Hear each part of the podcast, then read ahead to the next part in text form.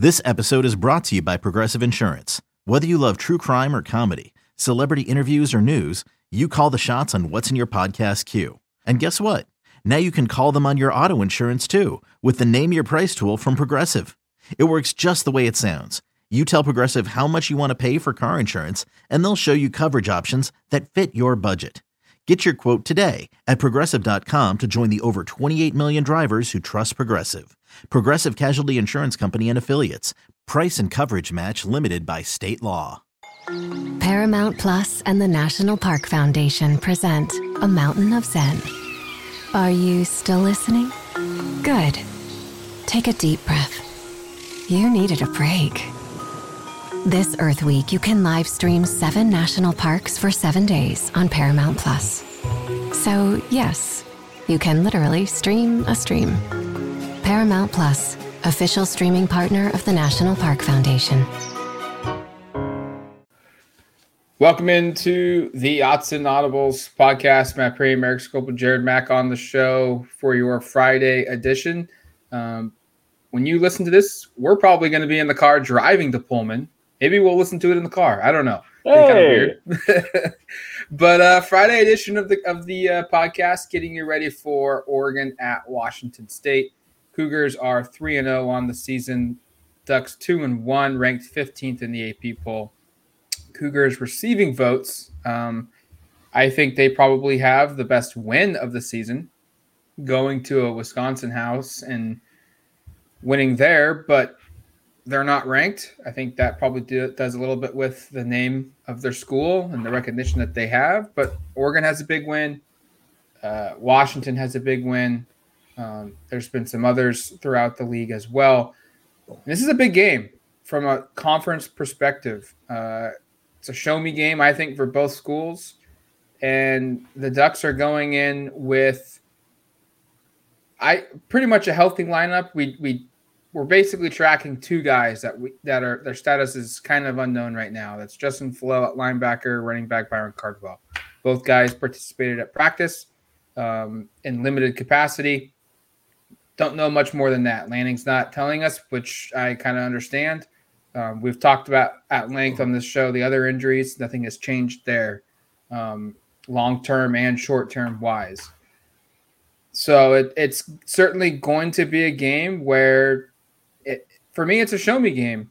If Oregon is truly as good as we think they are, guys, they should win this one. They're about a seven-point favorite. I haven't checked the updated lines yet, but they were about a touchdown favorite. Um, if Washington State is as good as they should be, they should be in contention, and they should be able to win this game. It's it's for me, it's a very telling game for both squads. Yeah, I'm in total agreement there um, because – what Oregon hasn't done is shown they can do it on the road, right? Yeah. I mean, they just they they've got dismantled in Atlanta. Obviously, Georgia's going to be nearly impossible to beat anywhere in the country. Like if that game was in Eugene, you couldn't convince me that game is probably that close. Like I bet if that game was in Eugene, is it? Does Oregon get a couple touchdowns? Maybe. Does Georgia score a few couple fewer touchdowns? Maybe. But you, I'm thinking that game's still like at least five score difference. Like that's those teams aren't. That that's just a different animal. So that that part. You know, I'm not putting too much stock into, oh, man, Oregon can't win on the road based upon losing that game, but they haven't done it yet. You know, they went home and played two really, really good games at home. I think that stands out. Um, you know, we were talking a little bit off air after we did the podcast with Jamie Vinnick, uh, Kook fan, which I encourage you guys to listen to, Jared and I and, and Jamie, about the Bo Nix quarterback splits. And I, I posted it. Uh, Jared wrote a story on it. I ended up including it on some of my Scopaldamus stuff this week. His home and away splits are are pretty startling. You know, he's been absolutely incredible at home as a quarterback. Do you want me, should I run? Th- I'm going to run through it just really quick. I guess it's, if we're doing a key to the game, this is one of mine. It's just like you need Bo Nix to play really well. Um, but here's what here's what Bo's done at home versus on the road. He's had twenty home games in his career, including Oregon and Auburn. He's sixteen and four in home games, sixty-five percent completion percentage, averaging about two hundred thirty yards passing per game, thirty touchdowns, two interceptions, fourteen rushing touchdowns. A Q B R of about one hundred fifty. Those are awesome numbers. Mm-hmm. When you get on the road or away from home, he is six of eleven in seventeen away or neutral games. His completion percentage is about fifty-five percent. He's thrown sixteen touchdowns, sixteen interceptions, seven rushing touchdowns. His Q B R drops to about one hundred eight, and he's averaging just about two hundred yards passing per game. It's a pretty stark difference, you know. It's, that, those those go from being, you know, the first numbers I ran ran through. Those are All-American caliber numbers: thirty touchdowns, two interceptions. If you do that for a full season, that's there aren't a lot of quarterbacks who have that kind of a ratio. That's really impressive. The the fact is, when you look at the other side, he's got a one-to-one ratio on the road. So, and I know some of that is. Is is the difficulties of playing in the S E C versus the difficulties of playing on the Pac twelve. But I just think it's notable. I just think it's notable because Oregon hasn't shown yet that they can win on the road yet under Bo Nix. They only had one opportunity, and it was against a team they weren't going to beat, I don't think. But Bo didn't play very well in that game either. So I, I think this is going to be really telling with him because I, I'll be honest, like the last week or so, I've been kind of getting into the, hey, Bo Nix is pretty darn good kind of rhythm of like, yeah, maybe Oregon's got something really good going here on offense. I think we're going to learn a lot more about kind of what he is and what this offense can be when they when they take their show on the road here. Oh yeah, one hundred percent agree. I think those the stats and yeah, I got I got a comment or two about, you know, obviously players perform better at home than they do on the road. Uh, yeah, yeah, I agree one hundred percent. But if you look at the the comparison of those two stats, it's night and day. It's an unbelievable difference in player uh, uh, player performance at a home game and an away game. Um, and I think that kind of leads me to, I think one of my keys to the game is turnovers um, for both teams. Mm-hmm. Uh, and I think like Matt, this will be a show me game of, of how both teams operate um, in a higher pressure scenario. Uh, Washington State turns, turns the ball over and gets a bunch of turnovers. You know, they have eight turnovers as a team this year, but seven turnovers forced as a team this year. Um, so they're turnover prone. So I think, you know, whatever team is gonna is gonna win this game is gonna have fewer turnovers than the other.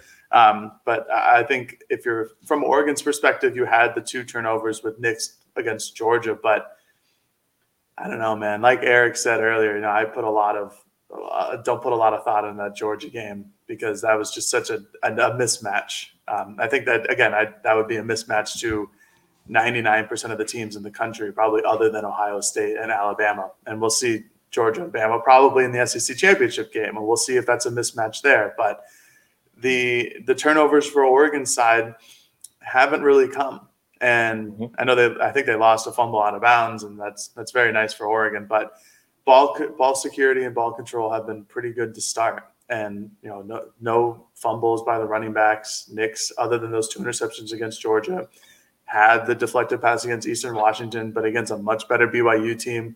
You know, he made the correct decision nearly every time, didn't put any ball up in the air for grabs. Um, what he's been doing, what Nick specifically has been doing at Oregon this season is very impressive. He's completing over seventy percent of his passes. Um, and again, you know, his best, se- potentially his best statistical college season was twenty nineteen with Kenny Dillingham. This is his second year working with them.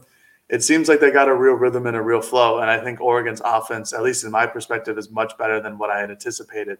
Um, And turnovers are going to, you know, take away chances for Oregon to score the rock. And I think if they have as many opportunities as possible, I think that they're going to sneak in there. Um, uh, Washington State defense is, is stout on paper. Um, their competition, specifically Wisconsin, uh, they Wisconsin had a lot of yards, but they turned the ball over a bunch. And I think if Oregon is in that same spot, if you put Oregon's numbers and Wisconsin's numbers, and they're the same at the end of the game, but Oregon doesn't turn the ball over, I think that's a completely different game. I didn't give a key, but mine goes exactly with both both of you guys are talking about, and it's very cliche. Win the trenches, because mm-hmm. Bo Nix talked about it. When he gets into this rhythm in the first half, the last two games, uh, I think he was ten for ten to start the game against Eastern Washington, uh, eight for nine in the first half against B Y U.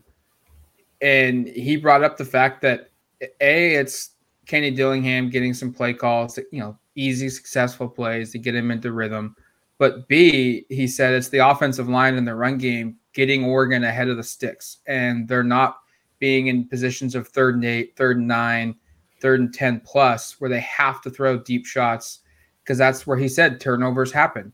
And that's where bad Bo Nix probably shows up. What Eric was talking about. So for me, it's very cliche, but if Oregon's offensive line can replicate, like what Jared said, what Wisconsin did ag- against the, the Cougars, and then Oregon just execute, don't don't make costly self-inflicted mistakes, they should be fine. We shouldn't get the bad Bo Nix experience because he's not going to have to be asked to, to throw the ball deep and, and to throw the ball forty times uh, in this game. It's going to be a lot similar to what we've seen the last two weeks where it's twenty or less, or even, you know, twenty-five or maybe thirty at the max from an attempt standpoint.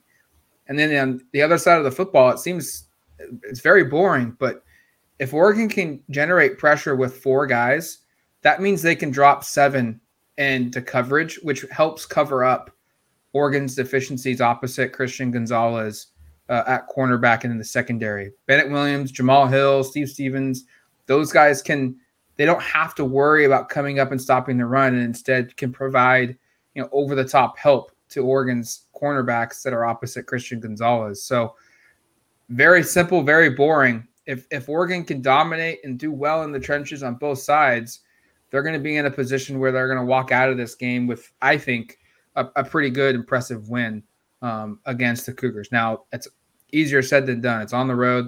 Like Eric said, we haven't seen how this team handles a road environment since Georgia, and it wasn't good. Um, that was a road game in my mind. Uh, and that's, you know, something to watch for. How does this team respond? How does Bo Nix respond? How does the defense respond? What have you. Before we dive into our game picks, um, let's we're going to circle back. I don't know if, if our listeners remember this. If you're new, uh, we did a, a stock plan with Jared. He he put up a you know buy and sell of some stocks from players. Um, we're not selling anybody today. I don't think we're cashing in our chips on any on any of our stock options, but with, we're going to get a stock update of where things currently stand with where we invested all our money. Or make believe yeah. money, I should say. Yeah, yeah, it's, not, it's, it's not. It's not real monopoly money. money. I, I don't. Have, I don't. I don't have five hundred dollars to spend this this this way. So uh, on college players, no. Um, I, I, I don't. Yeah. So so like Matt said, if you're new here, uh, this is just a uh, basically uh, a fantasy football for collegiate athletes for Oregon specifically. Um, I made some formula that made it so that each player had a price per share, and then we got five hundred dollars of fictitious dollars and uh, put it into some investments. So, so far in the season, we're through three weeks, obviously. Uh, Eric Scopel is leading the three of us. He is plus two hundred fifty-six dollars. There we um, go. I am second. I am plus two hundred fifty dollars at seven hundred fifty dollars, and Matt is in third at six hundred nine dollars, so he's plus one hundred nine dollars.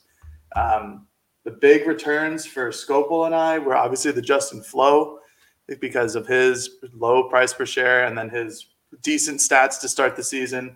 Um, okay. Matt did well on Troy Franklin, who was really impressive to start this year. I changed so this week I changed up the formula because I listened to some comments and I listened to Eric as well about that touchdown should probably count for a little bit mm. more than just nothing.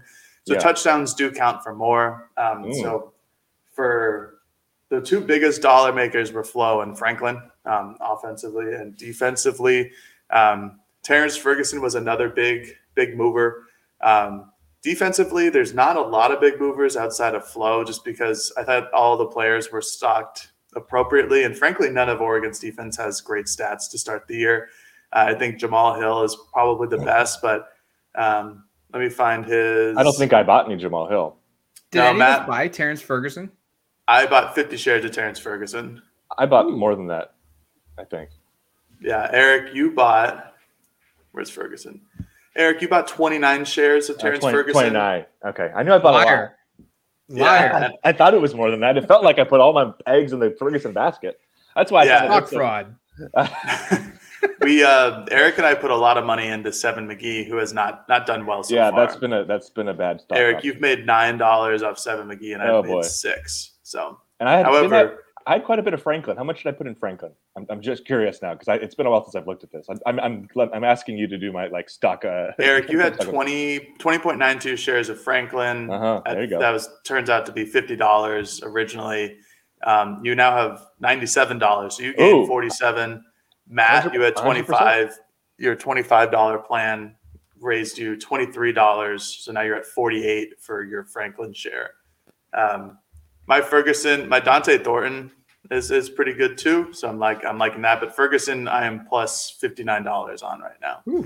Um, So yeah, that's uh okay. that's about wow. it. There's not a, not a lot of I, big risers. I'm in uh, a rewatch of Billions, and I'm going to suggest next season we provide shorts. And I like shorts. we don't have or, we don't have too many or, players. Or maybe we do some options where we can buy some stock for cheap and sell, you know, cash in later. I'm into it. I, I, I think we can build off of it. I was I I'm surprised I'm ahead because I, I in my mind it's funny because the stats are interesting because I was like I know I did a ton of flow and to my perspective because he missed a game and he was pretty quiet against Eastern because he got I think dinged up there. I was like oh I don't know how much I'm going to get out of that but it sounds like he's getting me some money and then I thought my Ferguson Franklin one two punch was was pretty good but I didn't really remember what else I did offensively. I knew I didn't I didn't think I had much of anything on defense that that had. I'm ex- I'm surprised I'm I'm in the lead, I guess is what I'm saying.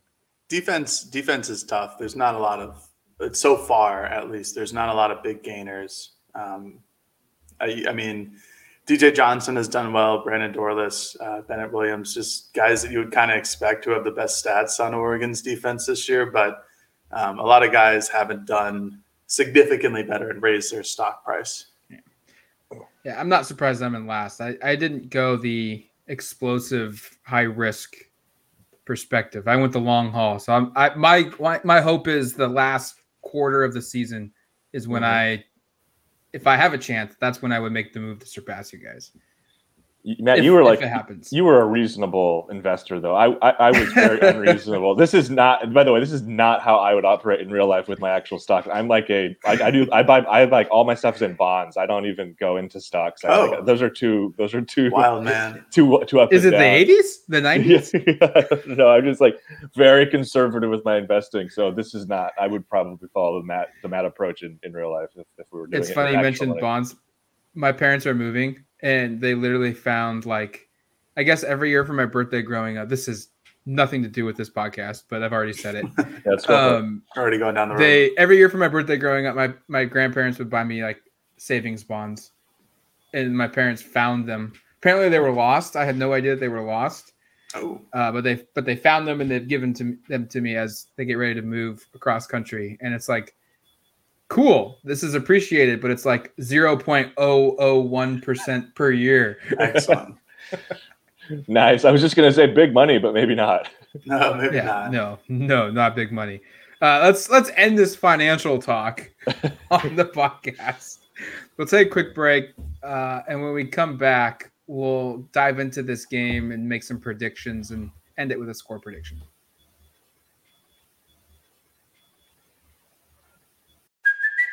Hey, it's Kaylee Cuoco for Priceline. Ready to go to your happy place for a happy price? Well, why didn't you say so? Just download the Priceline app right now and save up to sixty percent on hotels. So whether it's Cousin Kevin's Kazoo Concert in Kansas City, go Kevin, or Becky's Bachelorette Bash in Bermuda, you never have to miss a trip ever again. So download the Priceline app today. Your savings are waiting. Go to your happy place for a happy price. Go to your happy price, Priceline. It only takes two minutes of sheer horror. A new Paramount Plus original docuseries. We were dealing with a serial killer preying on elderly women. A cold-blooded killer hidden in plain sight. He was suffocating people with pillows. Leaving corpses all over Texas. How did it happen? I was responsible for her. The guilt is immeasurable. They covered it up. Pillowcase Murders, now streaming exclusively on Paramount Plus.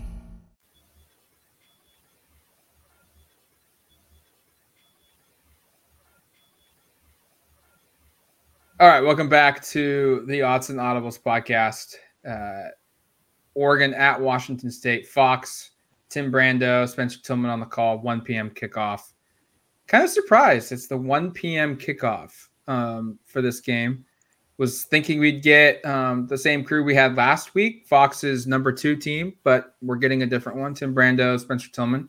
Um, we're going to go into this one offensive team, offensive player, defensive team, defensive player, and then a score prediction. Um, offensive team, I'm going with the offensive line. I think they play good. Uh, zero sacks so far this season. Um, they're one of four teams in the country to, to have that stat. I think zero sacks is intact after the fourth game. of the football season. Part of that is what I said last week about B Y U and Bo Nix. Um, I think his escapability can help allow some, you know, potential sacks to to not be them, not get, get completed.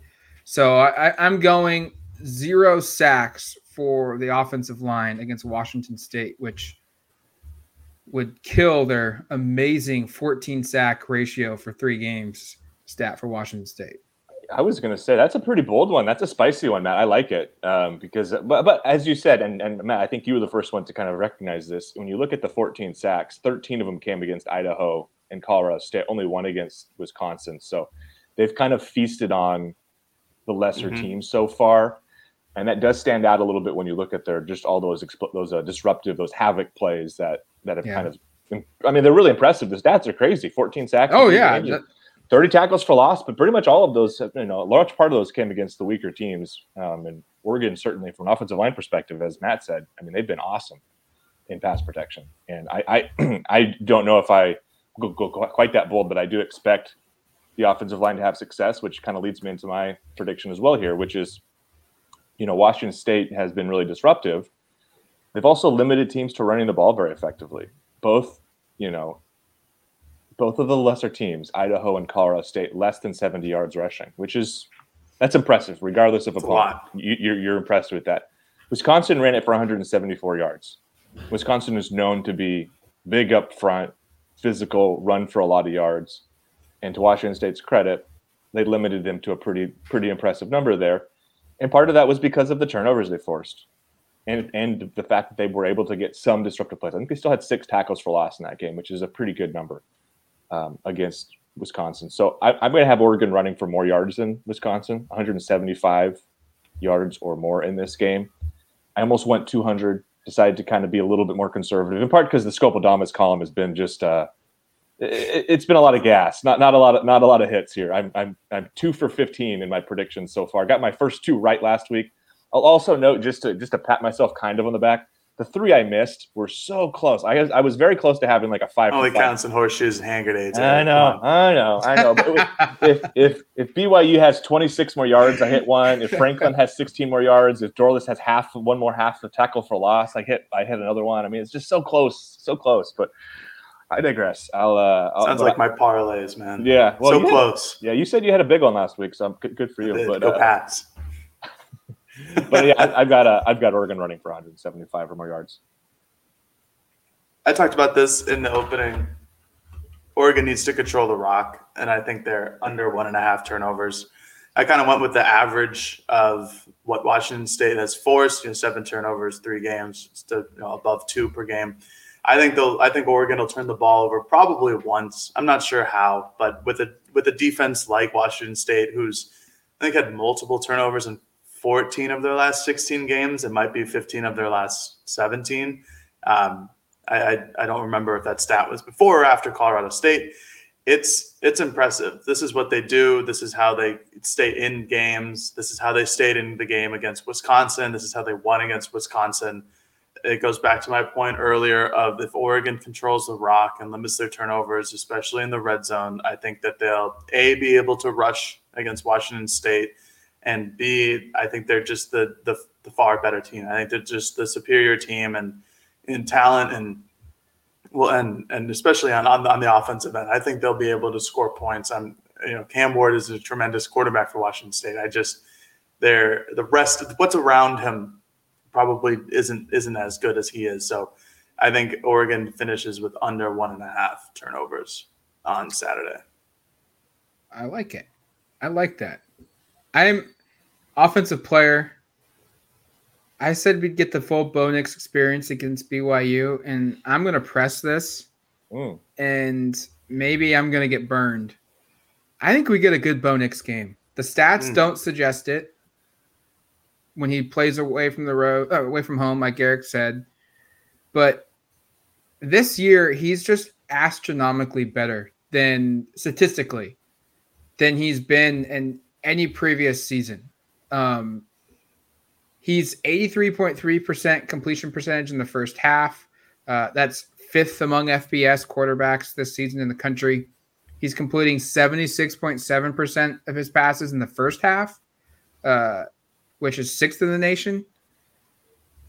And his five touchdown passes in the first half this year are tied for thirteenth. I I just think, I don't know what it is, if it's if it's Dillingham knowing, you know, the history with Bo, and if it's Bo's history with Dillingham and the maturity of a senior, a fourth-year guy. But, I mean, he's completing seventy percent of his passes. His career high was last season at sixty-one. I mean, that's a – I understand it's a three-game sample, but that's a big jump from, you know, last year to this season. I just think Bo Nix is going to have a really good game against Washington State. And he's going to complete over sixty percent of his throws. He's going to see a slight dip. Mm-hmm. He's not going to turn the ball over, and he's going to account for at least three touchdowns in this football game. I, I just think he's going to he's going to come away as the clear better quarterback between him and Cam Ward. Yeah, we haven't noted it yet. Both these quarterbacks are highly regarded transfer quarterbacks, and in fact, if you're looking at the upcoming Oregon schedule, that's like makes up most of the opponents because this conference is loaded with transfer quarterbacks. That was kind of the story yeah. of the offseason. A lot of teams went out on the market and found new quarterbacks. Stanford, obviously not a new quarterback, but Arizona will have a new quarterback. And he was Washington State's quarterback last year. Um, we don't have to go through the entire ske- schedule, but you look even after that, there's a couple other ones that are, are, are new are new quarterbacks from other schools. And Ward's been kind of up and down. But, you know, Matt, I ran through the negative stuff earlier on Nix, but I'm with you on this one. I'm, I'm actually going, we get, I'm, I'm with you on, we get good Bo Nix again. And I'm, I'm, I'm, I'm probably more hesitant here because the stats were so jarring when I looked at it. You know, I was honestly just kind of like, because Jared, you, you mentioned offhand, like I you should go look, to. you should go look at those home and away splits. And then I went and looked at them and went, oh, those are way worse than I thought they could be. Yeah. yeah. But I, I, I feel like, and maybe I'm going to get burned. I feel like kind of like Matt, I'm kind of preparing myself that maybe this isn't going to play out, but I, I just, I feel like something's different here. And I think Bo Nix has been tremendous the last two games. I think as long as the team can win on first and second down, he's been really good on third down because those third downs have been manageable because Oregon has won on first and second, and they've been short yardage, or, you know, six yards, six, seven yards at most. They can avoid some of those disruptive plays, and this comes back to the offensive line, which I talked about, establishing the run game. So if I think they're going to run for one hundred seventy-five yards, that means that those third downs won't be as difficult. That means that the offense will have some momentum, and once you get into the red zone, he's been really good the last couple of games. So I'm I didn't do quite as many in-depth predictions as Matt, but I did I did kind of take the third one he used there as well. I have three or more offensive touchdowns for Nix. Could be a couple on the ground, could be a couple through the air, but I think Nix is once again, you know, pretty involved in the offense and, and plays really well. I like both of those predictions. I thought about going heavy Nix as well, uh, just because he has time in the pocket. I mean, Oregon's pass blocking has been just pr- dominant this year. It's been unbelievable. However, because Nix does so well, it's there's third and shorts, like Eric mentioned. That's because they have a good running back. So I have Marquise Irving, or Bucky Irving, excuse me, Bucky, uh, going for one hundred plus yards again on Saturday. Um, I think he's solidified himself as the number one back, um, and I think Oregon is very okay with that. Uh, Byron Cardwell, again, like as we mentioned on the very, very, very beginning of the show, Uh, you know, he was kind of limited in practice this week, and he might not get a lot of reps. Uh, Noah Whittington seems to be the number two, and Sean Dollars is either the third down back or whenever they need to get him another rep, they just kind of pop him in there. Um, I think uh, Jordan James obviously is a power back, but I think Irving is the blend of both. Um, you know, he didn't do a lot of pass catching last week, but he was so great at breaking tackles and running upfield and running hard. Dan Landing said he ran violently, which is kind of scary, but That's that's what Bucky Irving does. So I have him over one hundred yards, and I think uh, that that really helps solidify Oregon's offense, just like it has the last couple weeks. All right, team pick here, def- defense. Um, I think Washington State's going to move the football a little bit here. Um, I think Cam Ward will have some success throwing the football. But what's going to separate this game, I think, is the turnovers. And Washington State is certainly a team this season that's been able to create a lot of turnovers, a lot of havoc plays, if you will. Um, I, I, I think Oregon, though, is going to be on the beneficiary side of this. Cam Ward's going to try and maybe play for play match Bo Nix, and there's going to be a little bit of pressure on Washington State, I think, in this game um, to kind of keep pace with Oregon because they're going to have a hard time stopping the offense. And that's going to lead to some sloppy, risky plays by the Cougars. And whether it's a tipped ball at the line of scrimmage from someone like Casey Rogers, which gets intercepted, or maybe it's a, a bobbled pass or a deflection that gets nabbed or an over- overthrow. I think Oregon's secondary is going to have two interceptions in this game. I'm not saying that they're going to be lights out, that they're going to get, you know, they're going to lock everything down, but they're just going to be opportunistic. There's going to be some things that just go their way at maybe the opportune time, and it leads to a couple turnovers. Uh, Oregon has two interceptions in this football game, which kind of ends up being the difference in Oregon potentially pulling away. Yeah, it's an interesting matchup the more you kind of dig into it. If you look at like the Havoc stats, because I did this for um, my five keys to the game, like Oregon has very few defensively. Washington State has a ton. And so you kind of look at it as it's a Washington State defense that's super aggressive, that that goes out there and, and kind of forces the issue.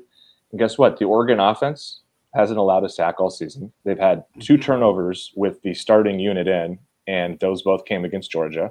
So it's an Oregon offense that's been really good at protecting the football against a Washington State defense that forces the issue. And then the other side, it's a Washington State offense that turns the ball over quite a bit, gets sacked, gives up a lot of sacks against an Oregon defense that doesn't really force a lot of sacks or create a lot of turnovers. So it's kind of this weird, you know, combination of like, you know, the Washington State defense is really aggressive. The Oregon offense is good against aggression. And the Oregon defense isn't that aggressive, but the or- Washington State defense so far has been, or offense has been pretty turnover prone. So I, I don't know what to expect really with the turnover stuff, but I, I think Washington State has been consistently, even against Eastern Washington, or sorry, even against Idaho and Colorado State, have been kind of just kind of giving the ball away. So I might regret it because Oregon's defense hasn't really shown the, you know, the propensity to do it. They have two turnovers and they both came against an F C S opponent. They haven't turned over an F B S team yet, even in an impressive win against B Y U. They lost their turnover battle one zero, and I understand that turnover came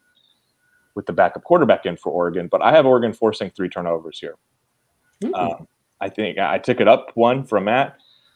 Um, you know, I, I think Ward has, and you go and watch the plays where he turns it over, when he kind of steps up and tries to fit it in a tight window, he's had a hard time kind of anticipating safety help. Like the interceptions haven't been like uh Um, you know, bad throws where he just throws it to the wrong shoulder or the receiver, you know, can't c- collect the ball and it goes flying in the air. It's been, he tries to put it in a, in a really tight window where, hey, you know, if the safety is not coming through, maybe it's a touchdown, but the safety dives across and, and, and grabs it. So I think he's going to make a couple mistakes like that. And I do think Oregon defensively can be more opportunistic than they've been so far. So I've got three forced turnovers for the defense.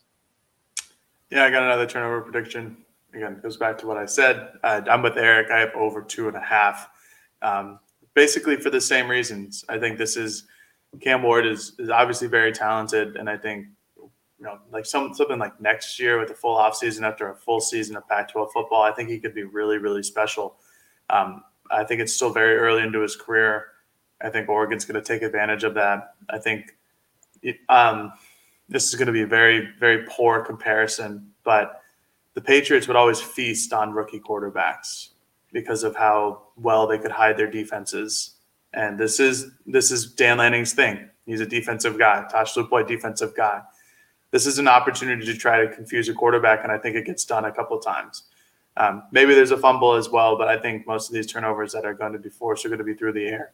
Um, I think that Oregon's defense has been opportunistic when it can be. I think they've been uh, – kind of laid back and play to their strengths at other points. But I think that this Washington State offensive line is not what it's been in the past in terms of just talent level and ability to pass block or run block. I think Oregon's defensive front might actually have a good day at the office for maybe the first time this year. And I think that's going to lead to a lot of pressure. And if Oregon can contain Ward with his legs, um, I think there could be some mistakes that are made. So Oregon over two and a half turnovers. I like it. We're all kind of thinking in the in the same capacity on that one. Um, yeah. team, an individual pick here. I'm going defensive line. Um, and it's I, make, tell me if I need to pick here. I'm picking like three guys collectively to do something. Is that too much of a team stat, or do I need to pare it down? The... I've got two guys, so I'm cool with that. You guys are just over here breaking rules. This is supposed to be one individual, but I'll, I'll allow it. I, I expect our, our scorekeeper at home, who I, I know there is someone yeah, in this podcast. We know who's doing it. Keeping really close score. We'll take this. I'll pare it down to two, so I'm equal to Jared. That these way are, these will hopefully be. Hopefully, the scorekeeper listening to this can understand. These will be partially graded. These aren't. This is not an individual competition anymore. This is going mm. team breaking All rules. Right. So Washington State is in the hundreds for sacks allowed this season. Eric kind of talked about it a little bit um, a minute ago. I, I think Oregon's front seven is going to get that pressure in this game. I, I don't know if it's going to be just unbelieving, unwavering pressure by by Oregon's D-line, but they're going to get the Ward.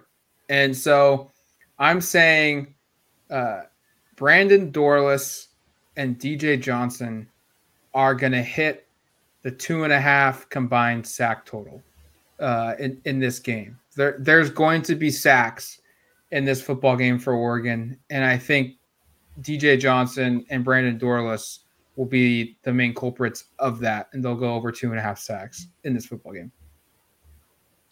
Well, I have Dor- I have Dorlus having maybe no sacks, but D J having two, because that's my prediction. Mm.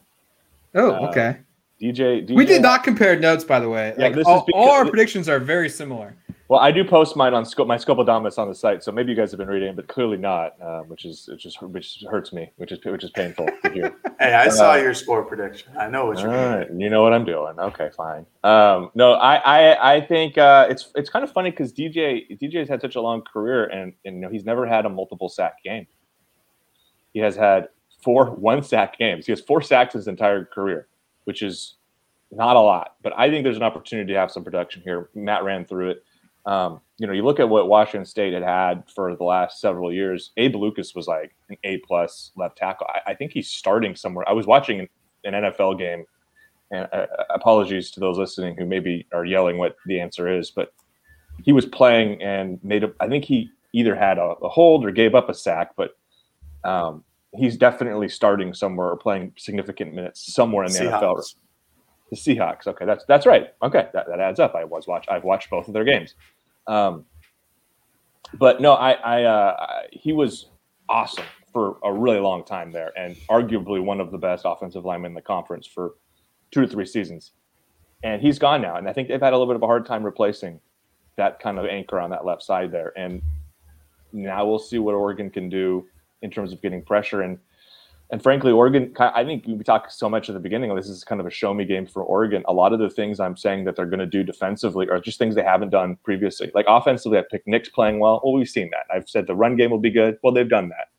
Defensively, I'm I'm saying they're going to force some turnovers, which they really haven't done. And I'm saying they're going to get after the quarterback, which they haven't really done. And we'll see. You know, we might come away from this game going, because we're all kind of predicting the same kind of defensive stuff. We might come away from this game going, man, like, that was kind of disappointing. Washington State seemed ripe for the pickings for, for some turnovers and some sacks, and they didn't do it. Or we might come away saying, wow, maybe they even overperform our, our expectations and, and, and outperform it, I should say, and, and come away and you go, man, wow, they actually had four turnovers and they had seven sacks, and that was incredible. Um, this is kind of the start of the momentum on defense. But I just think there's opportunity in this game to get after the quarterback, and I think D J gets two. I like it. I certainly think that there's opportunity to get after the quarterback as well. I'm going with a combo. I'm going with two players combining for over thirteen and a half tackles, which is Bennett Williams and Jamal Hill. Those guys have both been at the top of the tackle charts for most of the games this season. Um, and I just think there's going to be a lot of opportunities for safeties to come down, whether they're playing star or free, and just come down and, and make a hit. Um, that's what Bennett did last week against B Y U. Uh, Jamal Hill had a good day as well. Uh, I, I just think that this is, is probably a safer route, but I think there's that Washington State is still going to try to hit the perimeter on Oregon. I think they're going to do what B Y U did in Eastern Washington, what Georgia did originally.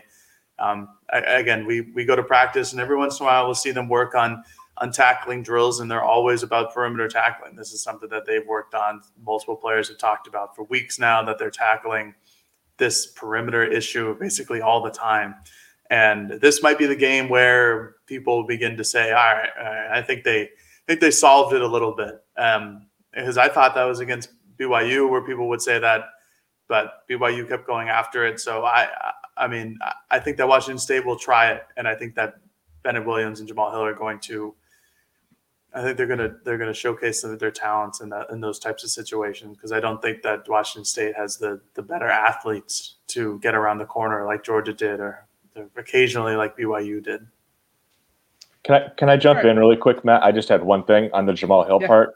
He he pointed out that he got – I don't know if you guys remember this. I had forgotten. The very first play against Washington State last year, he got beat for a seventy-yard reception.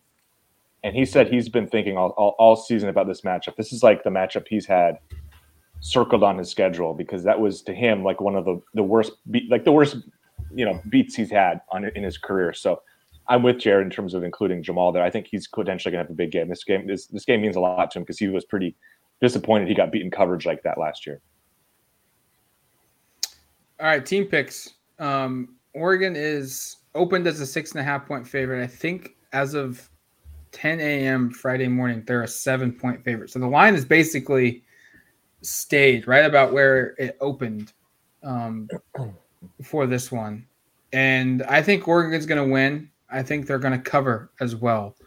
Um, I, I'm buying into the fact that a lot of these stats that Washington State has produced that are pretty impressive are inflated by playing pretty significantly inferior talent. And when they played a good team, they won. They absolutely won. But Eric brought this up a couple of days ago when we were talking about it. I went back and watched it.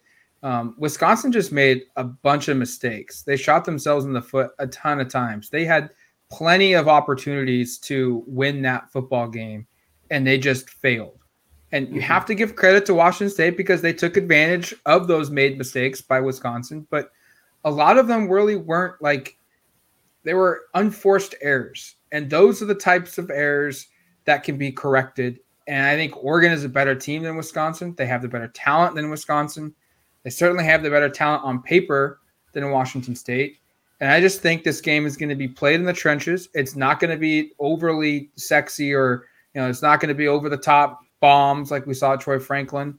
Um, it's just going to be the methodical seven yards, six yards, you can't stop us, we're going to chew up the clock. And then defensively, you're just going to face a lot of third and longs. You might con- you might convert a couple of them. You're going to break some big plays on us, but for the most part, there won't be a lot of explosion plays. We're going to make you go the length of the football field because we think you're going to make a mistake. And sometimes those are the most impressive wins. And I think we're going to walk away with this one thinking, wow, Oregon played a really good game. There really wasn't any area in particular that you walk out saying they got exposed a little bit. And I, I'm picking Oregon to win thirty-eight twenty-seven, an eleven-point win for the Ducks. And quite frankly, I think it's going to be closer to an eighteen-point game for most of it until a late touchdown by Washington State makes the score look a little better than, than anticipated. I, I'm just I'm I'm all I'm, I'm either going to get burned or I'm going to look Nostradamus, because it's I, I think Oregon's significantly better, and we're and they're going to see a we're going to see a significantly better team win this game.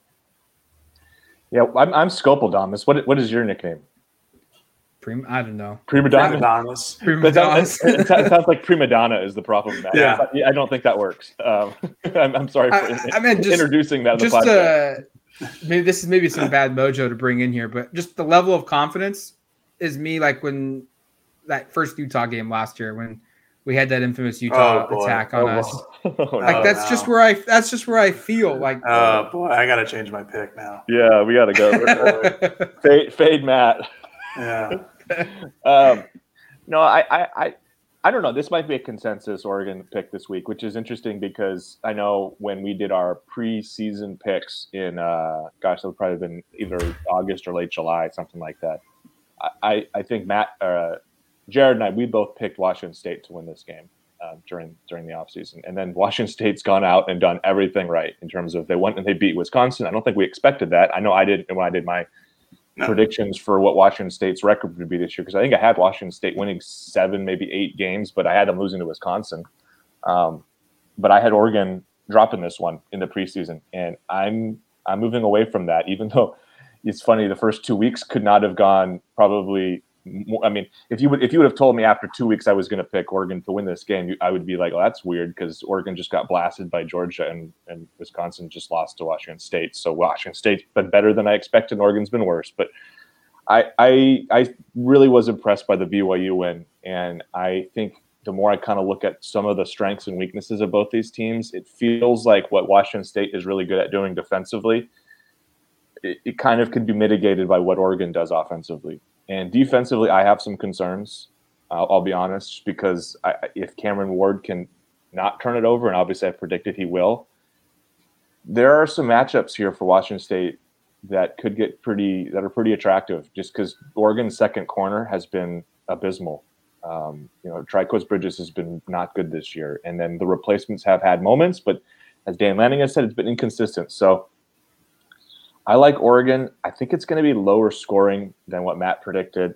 Um, I do think they cover, but by like the slimmest of possible margins. I have Oregon winning twenty-eight to twenty.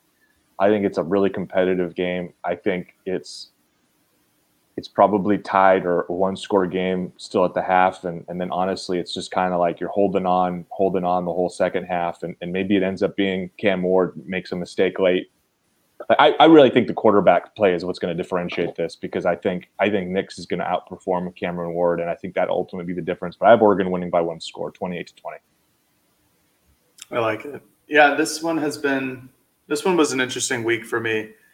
Obviously, I was wrong on my B Y U prediction, and I, I've certainly not heard the end of it. Um, I am going to pick the Ducks. I'll tell you my score in a bit. But, you know, Washington State's stats defensively really intrigued me. It was like this this team just was an absolute animal on the defensive side of the ball. And after B Y U, obviously there's a lot of confidence in Oregon's offense, and there should be, because they, they move the ball very well against a B Y U team who's very good defensively and really had no problems doing it. Washington State, obviously their win over Wisconsin is huge for the program there. They're three and oh to start the season. I remember in the preseason, Eric and I looked at this like a trap game, because, you know, it's the first road competition.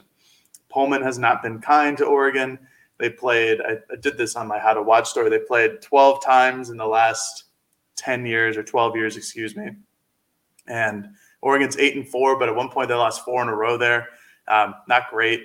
Uh, they've won the last three. Pullman is always a tough place to play. It's Dan Lanning's first Pac twelve conference road game, first conference game. There's a lot of things that could lead this to be a trap game or an upset. Um, I also still have terrible memories of Justin Herbert going in there in twenty eighteen and getting shelled, um, which, again, it, there's, there's a possibility that they have that same what the hell moment with Bo Nix on the sideline this time around. And I'm paraphrasing and what the – But uh, I do have Oregon winning this game. Um, I'm I had to go through. I watched a lot of Washington State tape, which I didn't think I'd be doing, but I really did. I watched uh, nearly the entire Wisconsin game, and I kind of came down to the same conclusion as Washington State or just won the game. Wisconsin shot themselves in the foot. They turned the ball over in the red zone. They turned the ball over way too many times. They had opportunities with Cameron Ward's interceptions. Um, I am worried, like Eric is, in terms of Oregon's second cornerback. Um, I'm worried, again, with their open field tackling, just because it wasn't really great against B Y U. It was improved. It's much better than where it was week one, but it needs to still get better. Um, and Cameron Ward's ability to scramble could change the outcome. You know, if it's a third and six and Oregon's pass rush gets there and their coverage is great, but he takes off for eight run, eight yards, you know, that's a defeating – it's a defeating conversion if you're Oregon's defense. Um, overall, however, I have Oregon winning thirty-six twenty-four. So I have them winning oh. by twelve points. Wow. I have them being the decisive victor in this situation, because I think I feel confident in my predictions. I'm kind of like Matt. I'm not to that level of, of the this is this is going to happen type of deal. But I think Oregon's defense is turning the corner. Um, I think that this is going to be their first chance to show what they could potentially be in their pass rush and their secondary. Um, this, I'm not really worried about Washington State's weapons. I don't think that they're as talented um, as as teams that Oregon has played this past two or three weeks. Um, I, I just like Oregon to win here. I think that they're, they're the much better team, so I'm picking them to win and to cover. Better weapons than can, Eastern Washington, though. Yes, one hundred percent. Just to clarify. Can can Oregon's best defense be its offense? And I re, I say that because you go back to what they've done the last two games. Um, I, I it's thirteen straight scoring drives by the first team offense. They had that like five minute perfectly executed drive late in the second quarter, right before half against B Y U. That's where a lot of my confidence is coming from. I just don't think that the Cougars are going to be able to match the efficiency of Oregon's offense. I don't know if they're going to score, you know, their first six straight drives of the game of this one, but it, it's it's demoralizing when you're you know you can't get stops, and then your offense kind of presses a little bit to try and make up for, hey, our defense can't get stops. We have to score every drive now, and that's where the mistakes come from, and that's kind of what I'm banking on.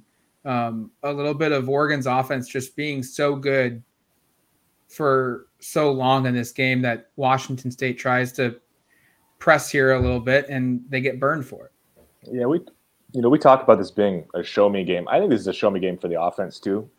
Yeah. You know, mm-hmm. because you can look at it and say they didn't perform well at all, obviously, in the first game. And then they came out and they performed really, really good, really, really well, I should say. Good grammar error. Come on. Um, in the next two games, one of those is an F C S opponent. Another one is B Y U, who we thought was, I mean, I think I really think right now my confidence in the offense and Bo Nix and everything is almost almost exclusively based upon the B Y U game. Yeah, I don't know how much I want to take away from Eastern Washington. I know they scored a ton of points. They drove the ball a lot. That's impressive. If they if they had not done that, I probably wouldn't be as confident. It was good to see them stack two good offensive games back to back. But this Washington State's defense is, is the best defense Oregon has faced since Georgia, and Oregon did not perform well in that game. And that's why I think it's a show me game for the offense. Is We're obviously all expecting the offense to have enough success to, you know, to win. You guys have them in the thirties. I have them in the, in the high twenties. We'll see. Washington State's defense has been productive. I don't want to take too much mm-hmm. away from them. They've had some really impressive moments. We talk about, you know, I have Oregon running the ball effectively. If Washington State's able to take some of that away and it ends up becoming, I'm just trying to think of like the counter of it, of like, you know, what, what could happen for Oregon to lose? It, it's it would be if Oregon can't run the ball and then Bo Nix is forced to throw it on third and thirteen and he forces a couple and it's turned over and and Washington State's in business. I, I, that's that's why I think this is a really big game to kind of prove that, hey, the last two weekends, those weren't the aberration. The aberration was the Georgia game, you know, or I don't even call it an aberration. That, that was just a game that's so hard to be impressive in because of what you're going against. But no, I, I think, you know, I, for as good as the offense has been the last two weeks, this is the biggest test so far. And if they come out and they perform really well and shoot, if you guys are closer to being right and they score in the thirties and maybe they even do a little bit more than that, I think we're going to go into the Stanford game and the Arizona game thinking they should be five and one going into the bye week. And they might not be tested that much the next two weeks. I mean, this to me feels like if Oregon gets by Washington State and, and can do it, like you guys are predicting two scores, I have it, you know, one score. I think you're going to have some confidence that they should go into the bye week with kind of two pretty impressive wins. I know Stanford has always become kind of a house of horrors, but I haven't been overly impressed with that. eight p.m. game too. And it's a night night game, so maybe it gets weird there. But that's a home game, and, you know, Oregon's been really good at home. I don't know if I see them losing at home. And, and then they go down to Arizona, who's much improved, but, you know, they still needed – All, all, all sixty minutes to hold off uh, an F C S team, albeit the best F C S team last weekend. So I, I think this game's going to tell us a lot. I really do. And I think if Oregon mm-hmm. comes out and performs like we're expecting, there should be optimism that they could get to five and one going into the bye week. And, and then you see where you're at when you play U C L A at home the week after. Yeah, I just think I'm uh, – the, the last two weeks I've been so impressed with how Oregon's offense is able to just come out of the gate swinging. You know, that was not what we've seen the last couple of years here. And the game script from Kenny Dillingham and company, they've gone out there and they've they just run the ball down down a, down a team's throat, pass it wherever they need to do to get the ball into the end zone or at least get a field goal and put points on the board. Um, I'm going to counter Matt's idea of like their best defense is their offense or their best offense is their offense. Um, I, I think their defense needs to step up this game and give Oregon's offense as many opportunities to get into the end zone. I think if they turn the ball over – and Oregon gets an extra possession here or there, um, I'm pretty darn confident in the way this offense can roll and is pretty fifty-fifty in their splits of pass to run, where um, I think it'll really not, not expose the Washington State defense, because I do think that they have some very talented players there. But it probably showcase how good this offense is, because it's a good defense. I just think that Oregon's offense is going to be a lot better. And I think that if their defense steps up, then forces three and outs, forces quick drives from Washington State or turnovers, whatever the case may be. Um, I think that's just going to be extremely beneficial and probably lead to a game where they do score in the thirties as compared to the twenties. It's going to do it for us here on this podcast. Next time you hear from us, we'll be broadcasting from some press box room from Martin Stadium um, up in Pullman. All three of us will be at that game.